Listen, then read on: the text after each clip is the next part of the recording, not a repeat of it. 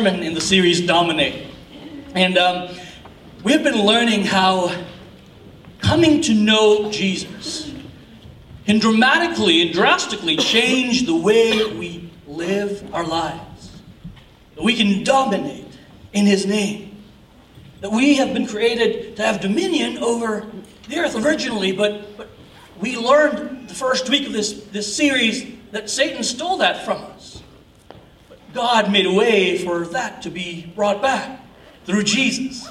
And last week, Pastor Todd talked about having a new culture, a kingdom culture. And if you become a part of the family of God, you will have to behave like a part of the family of God, right? And that is the new culture that Pastor Todd talked about. This morning, we'll be talking about enjoying our destiny in Christ. You see, destiny is a great word. Destiny speaks of the predetermined, inevitable, irresistible course and purpose that God has for us.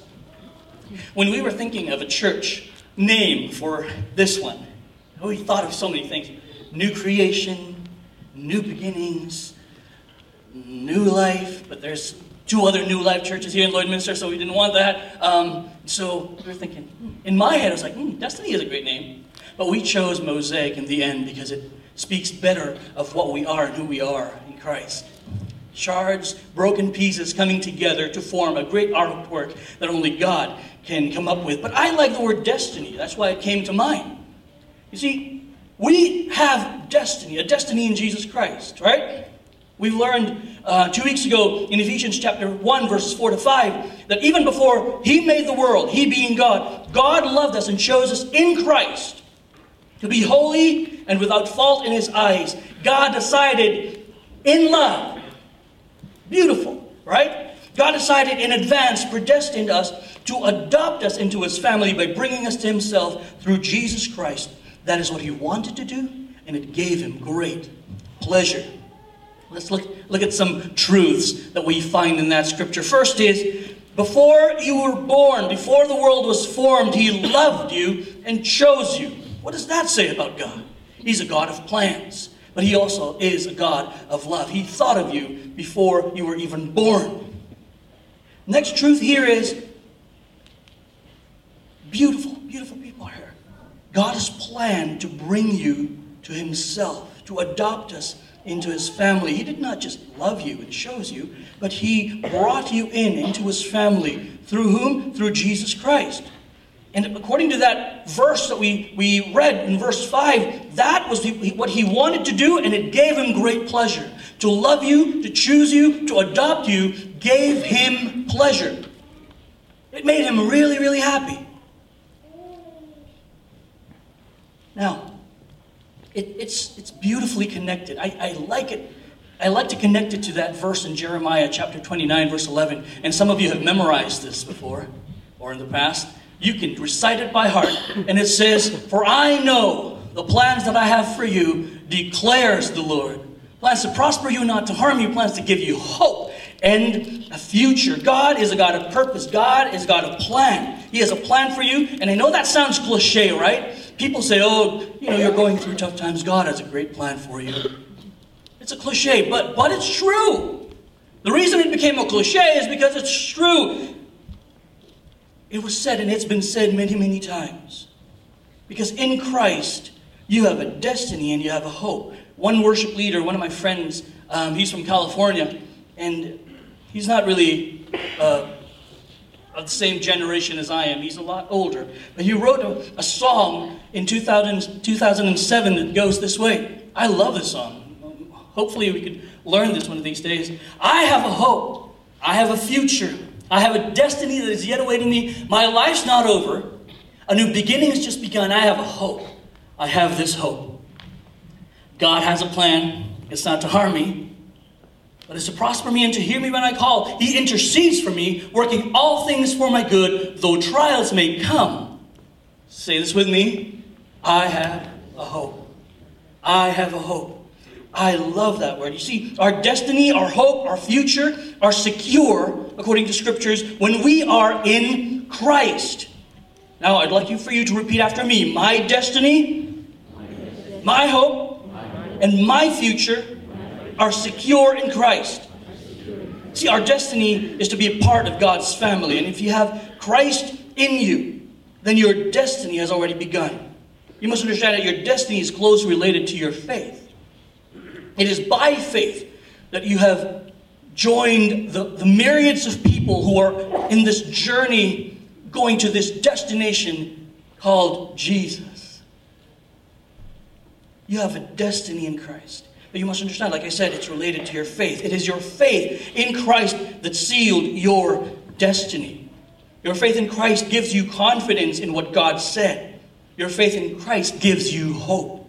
I love the verse that says in Hebrews chapter 11 faith is having confidence, confidence in things hoped for.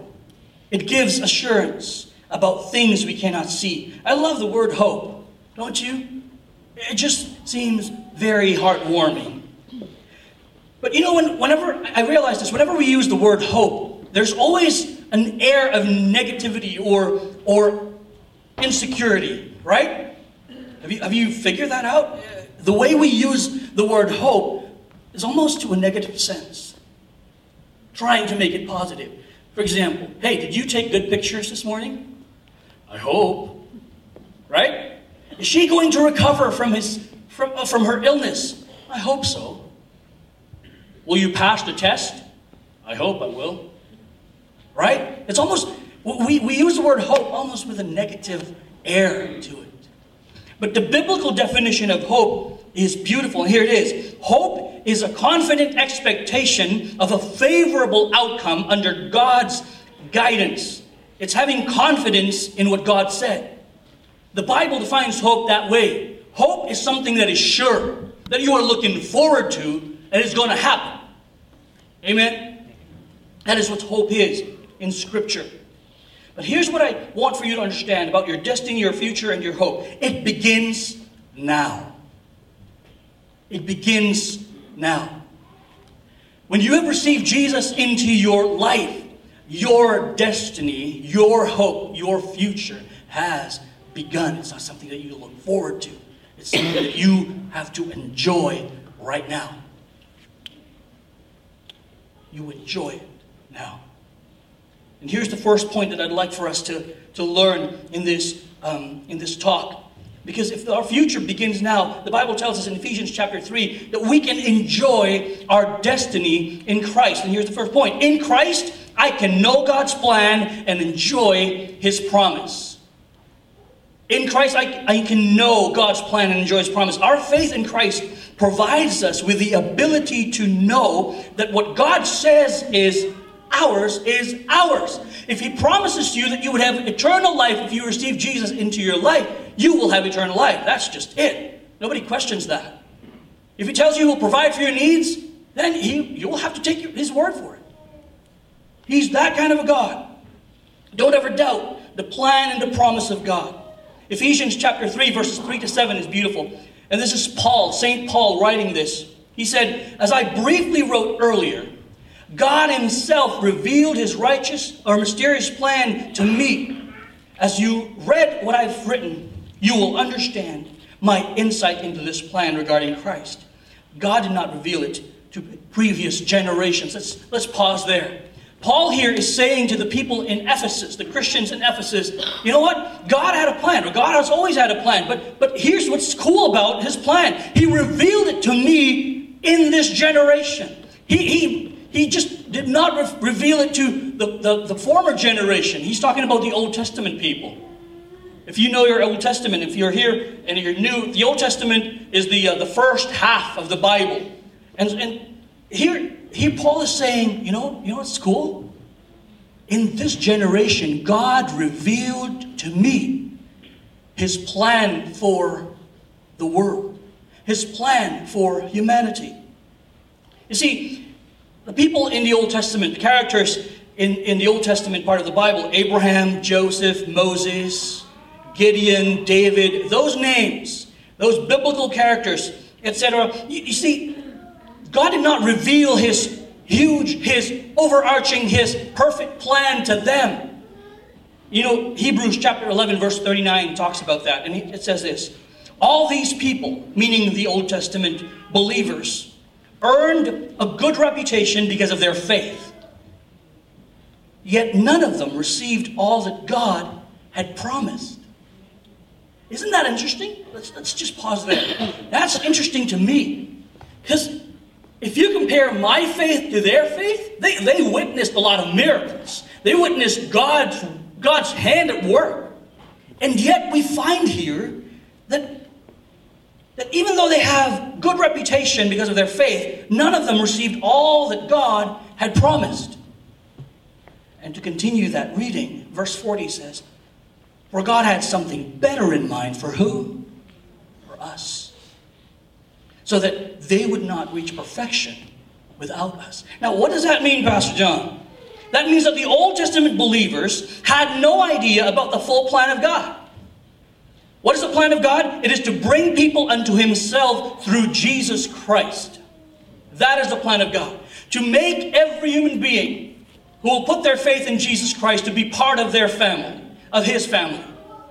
And that is the plan of God. Now, it wasn't revealed to the Old Testament saints, but it was revealed to Paul, and because it was revealed to St. Paul, it is revealed to us. We can know the promise and the plan of God. When the Old Testament saints were living, they were living their faith, living out their faith in a land and in a territory where, where it's dangerous to live out their faith. But they obeyed God.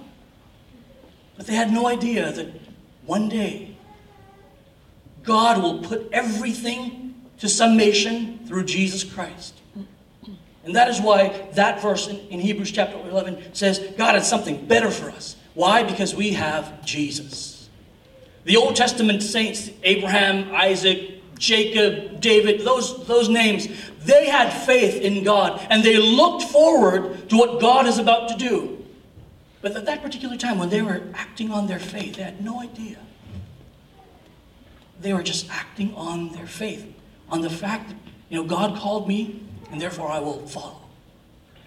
But aren't you thankful that in Christ they have been made complete and you have been made complete in Christ?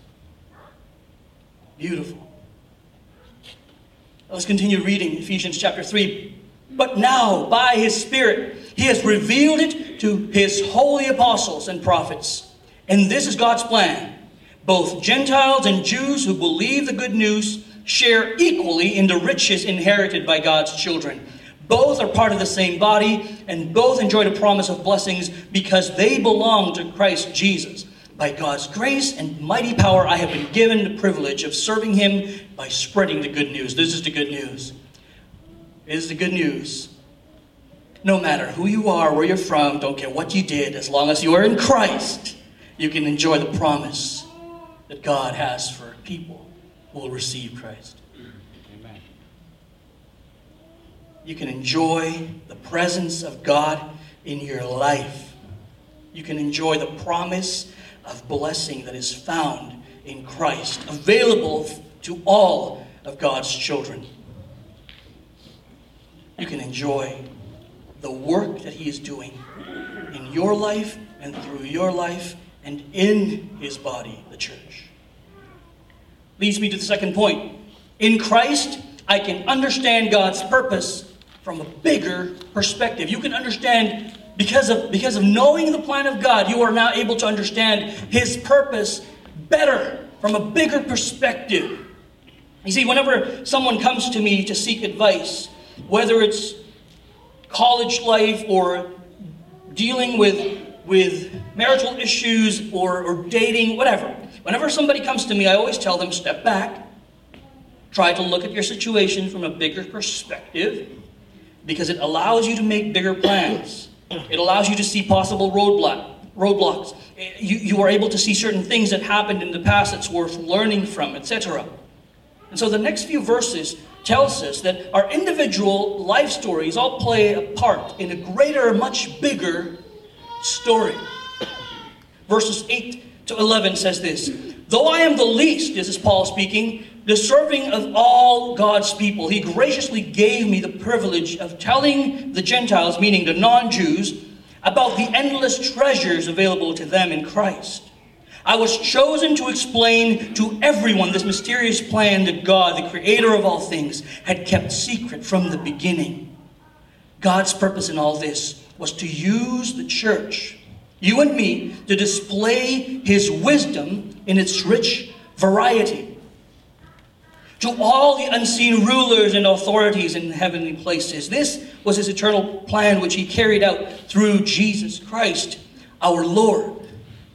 Now, here's this thing here. This is what it means. God revealed his plan to St. Paul, and St. Paul revealed God's plan to us. Our individual lives, our destiny, our hope, our future all point to the wisdom and love and the grace of God that is at work in this world. If you look at your life from a bigger perspective, you will realize that you are not alone. God is not working just in you individually, but He's working in many individuals, and that your story is a part of a bigger story. Now, if you think about that, like I said, step back from your from, from, from what you, your situation and look at it from a bigger perspective, you will see yourself in the middle of God's action, in the middle of God's people. And you know what that does? It takes away selfishness. Takes away selfishness because you realize that you are a part of a bigger story. You are a part of a bigger story. God assigned your life to be that way. That is why I love Christianity. Because of all the religions in the world, this talks, this is the only one that teaches about community and what it means to be a part of a community. And not just to be individuals running, running a path or walking a path that leads to somewhere. We are all walking together and we are part of a great big picture. And sometimes we need to step back and look at our, look at our lives from a perspective that is different, away from your own individual life and see it the way God sees it. And the way God sees it is this He has designed our lives to be a part of the church. And according to this, this verse that we just read in verse 10, God's purpose in all this was to use the church the people of God to display His wisdom in its rich variety. But I'd like for us to see, and I'd like for you to underscore this part of the verse, because it does say that we are to display the wisdom of God in its rich variety. To whom? To all the unseen rulers and authorities in the heavenly places. Now, who are these unseen rulers and authorities? Who are these? And why would God want to display our lives to them? Who are they? How important are they in the scheme, in the grand scheme of things? Here's the thing. I'd like for you to see this verse also in Ephesians. And I will I'd like for you to find a connection. Ephesians chapter 6, verse 12.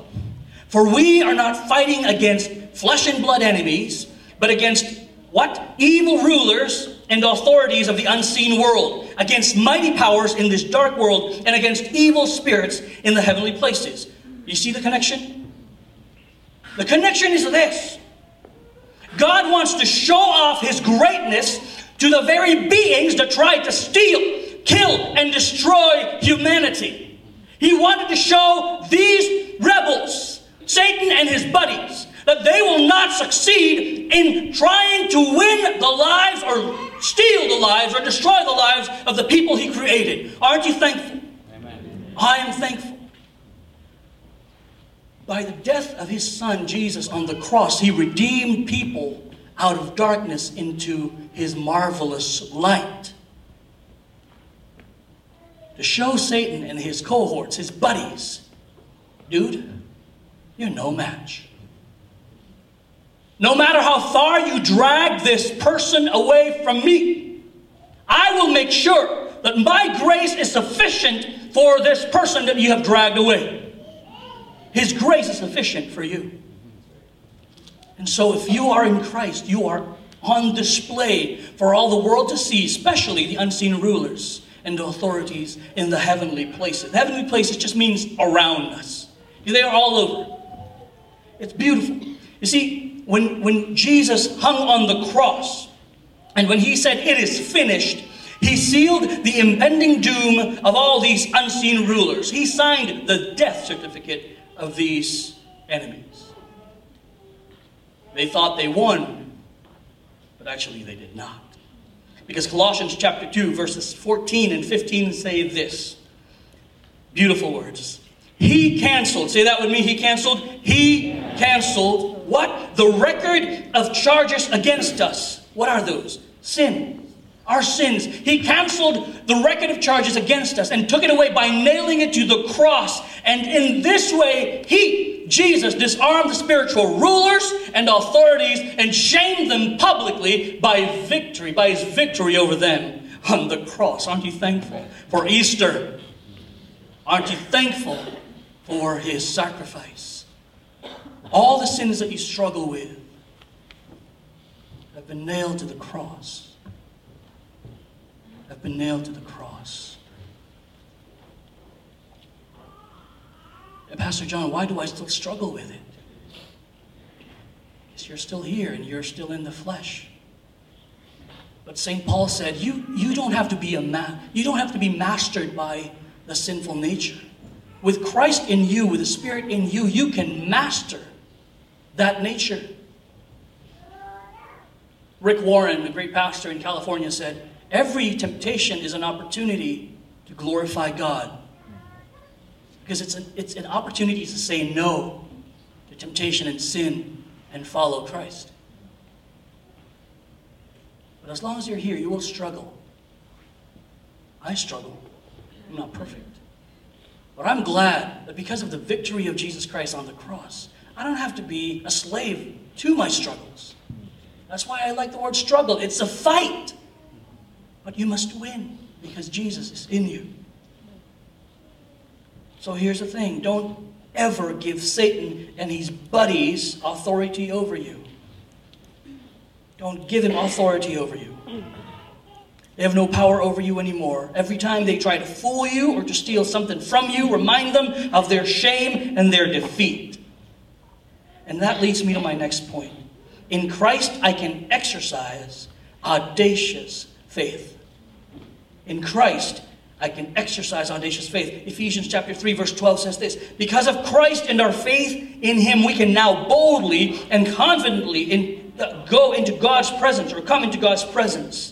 So please don't lose heart because of my trials here. I am suffering for you, so you should feel honored.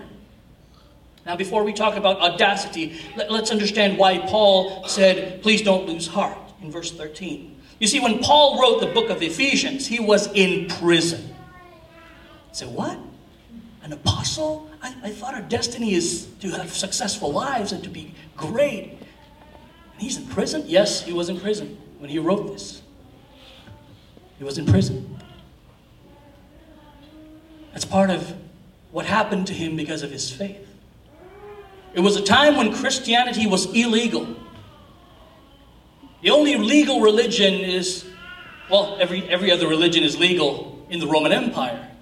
But you have to affirm, back in the Roman Empire, you have to affirm that Caesar, the emperor of Rome, is Lord. Now, Christians can't say that because only Jesus is Lord. And so it was illegal to be a Christian during that time. But what was Paul's job? His job was to preach the gospel of Jesus Christ. He tried to convert as many people as he can to Christ. That's what brought him to prison. And so he saw it as, as an opportunity to be a witness.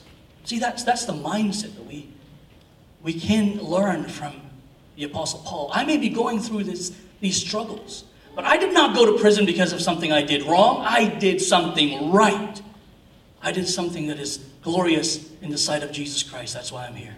And it's still part of his glorious destiny in Christ. But verse 12 says this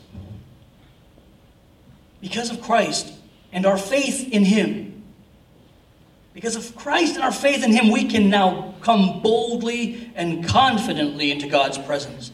Boldness and confidence equals audacity. Because of Christ, we can have access into the presence of God. And for those of you who have been coming to Mosaic Church over the last nine or 11 months, I have talked about the presence of God many times, and this is what we've learned over the few months. The presence of God means this His favor is upon us, His protection is over us, His provision is accessible to us.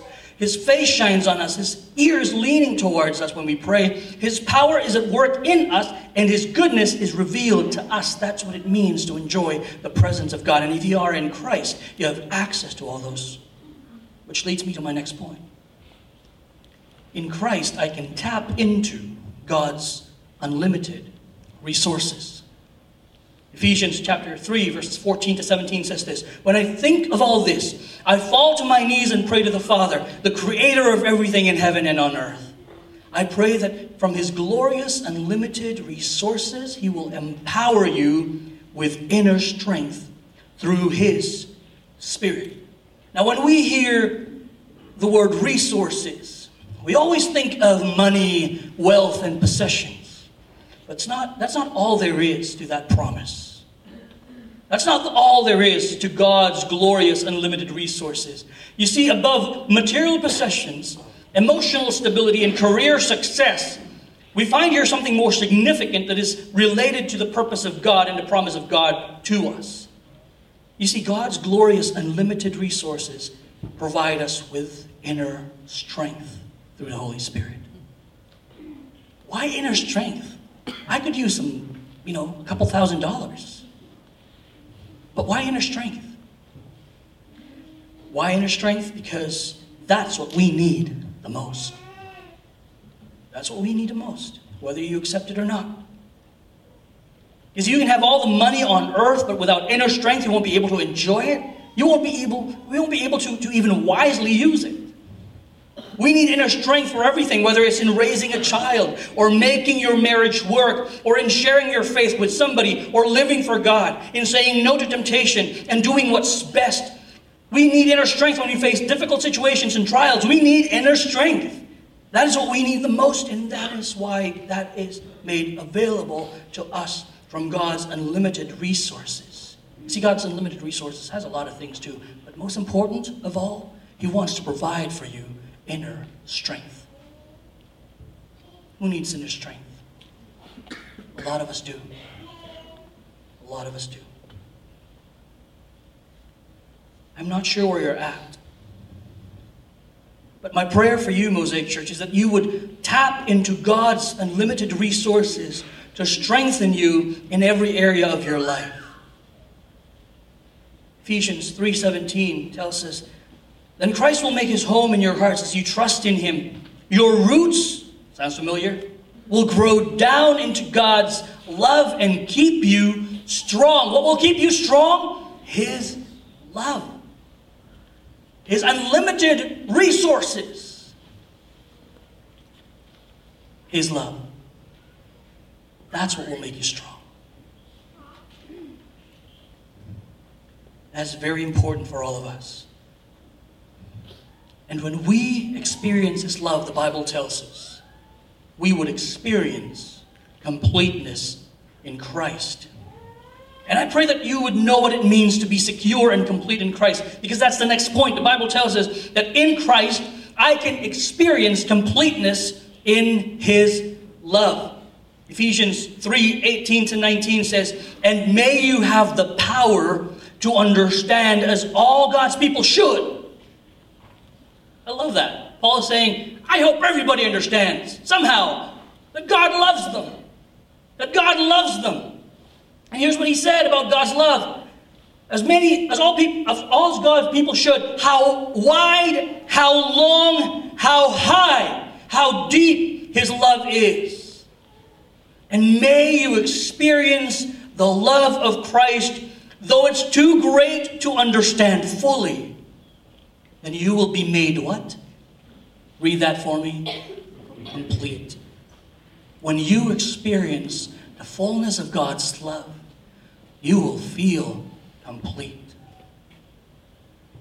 And I always say this, you know, I, being a single guy, I always get asked, and I said this before, don't you want to get married, Pastor John?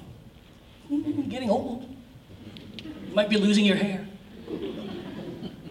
Might be, might be. My dad is 84, yes, still has a full head of hair. but very thin. Anyway, um, you know what? At this point in my life, I love being single. And I don't care if my body has needs. And you know what I'm talking about. But the love of Christ overshadows that and overpowers that. By the grace of God, I can forego and let go of that the sake of the ministry and the love that Christ has for me and for the people of God. I'm not saying you guys should all remain single or be single. Don't divorce anyone, okay? What I'm saying is, even in your married life, even in your single life, even in your career, whatever situation you might find yourself in, you can feel and be complete in Christ if you know His love. If you know His love, if you understand it.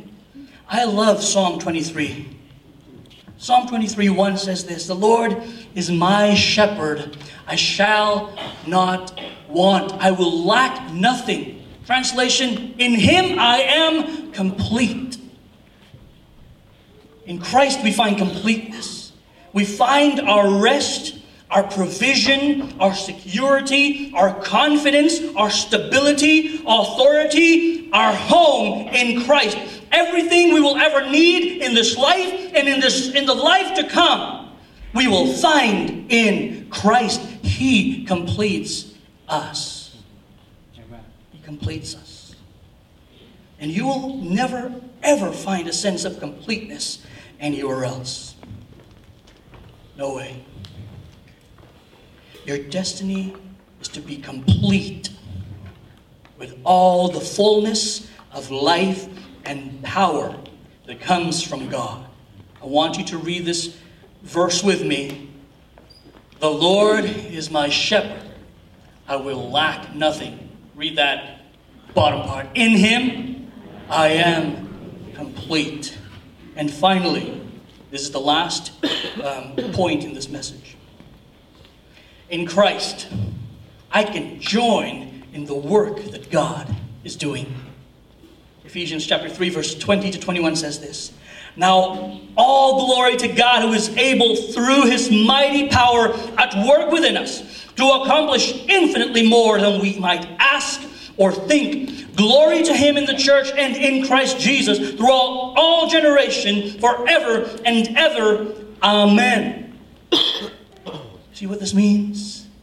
That in Christ, we can rise and take back what the enemy has stolen from us. Think of something that the enemy stole from you in the past, and you can go back and take it. Take it in the name of Jesus. You are able to dominate him because he is stronger.